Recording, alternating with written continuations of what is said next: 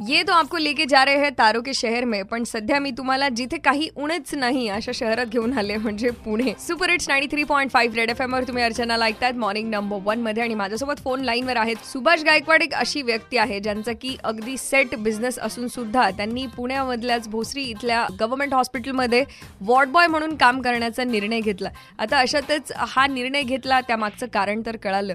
पण सुभाषजी जेव्हा तुम्ही डिसिजन घेतलं की मला ह्या हॉस्पिटलमध्ये काम करायचंय जिथे की आजूबाजूला आफ्टर यू वर पॉझिटिव्ह आणि मग तुम्ही तिथेच काम करणार होतात तर घरच्यांची काय रिॲक्शन होती? सुरुवातीला घरचे सगळेच म्हणायला लागले बाबा त्याच ठिकाणाहून आलाय आणि पुन्हा तिथेच चाललाय कशाला आता बरोबर. तू एवढं सगळं जवळून हे केलंय म्हटलं. आई त्यावेळेस मी घरच्यांना सगळ्यांना सांगितलं की त्यावेळेस मी माझा मृत्यू अक्षरशः जवळून बघितलाय.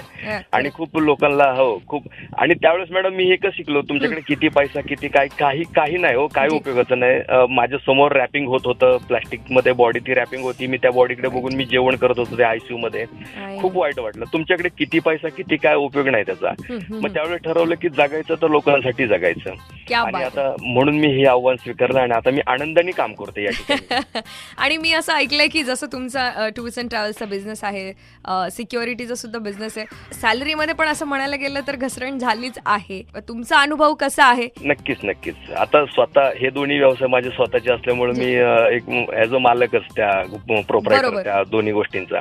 आता तिथे तो माझा एक प्रकारचा धंदा आहे आणि इथे जे करतो ही नोकरी. आता मी सध्या माझ्या आयुष्यामध्ये धंदा आणि नोकरी दोन्ही पण स्वीकारलंय.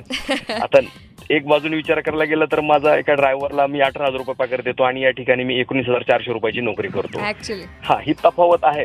परंतु मी ही नोकरी म्हणून करत नाही. माझं पहिलं मानधन जे आलं ते मला सोळा हजार चार रुपये सोळा हजार आठ रुपये आलं. त्यातलं मी आठ हजार चार रुपये मी सीएम फंडाला आणि आठ हजार चार रुपये मी आमच्या नरेंद्र महाराजांचा मठ आहे नानिजला. त्या ठिकाणी मी दोन्ही पण माझं केले तुम्ही हो अर्धे अर्धे डिवाइड क्या बात आहे. कोविड नाईन्टीन मधनं मुक्त झाल्यानंतर पुन्हा त्याच वॉर्डमध्ये काम करणं इतकं सोपं डिसिजन नव्हतं आणि घरच्यांनाही ऑब्व्हियसली भीती वाटणारच होती. पण सुभाषजींनी ते निभावून नेलंय. ह्यातच सगळं काही आलं. Ninety three point five red F M बजाते रहो.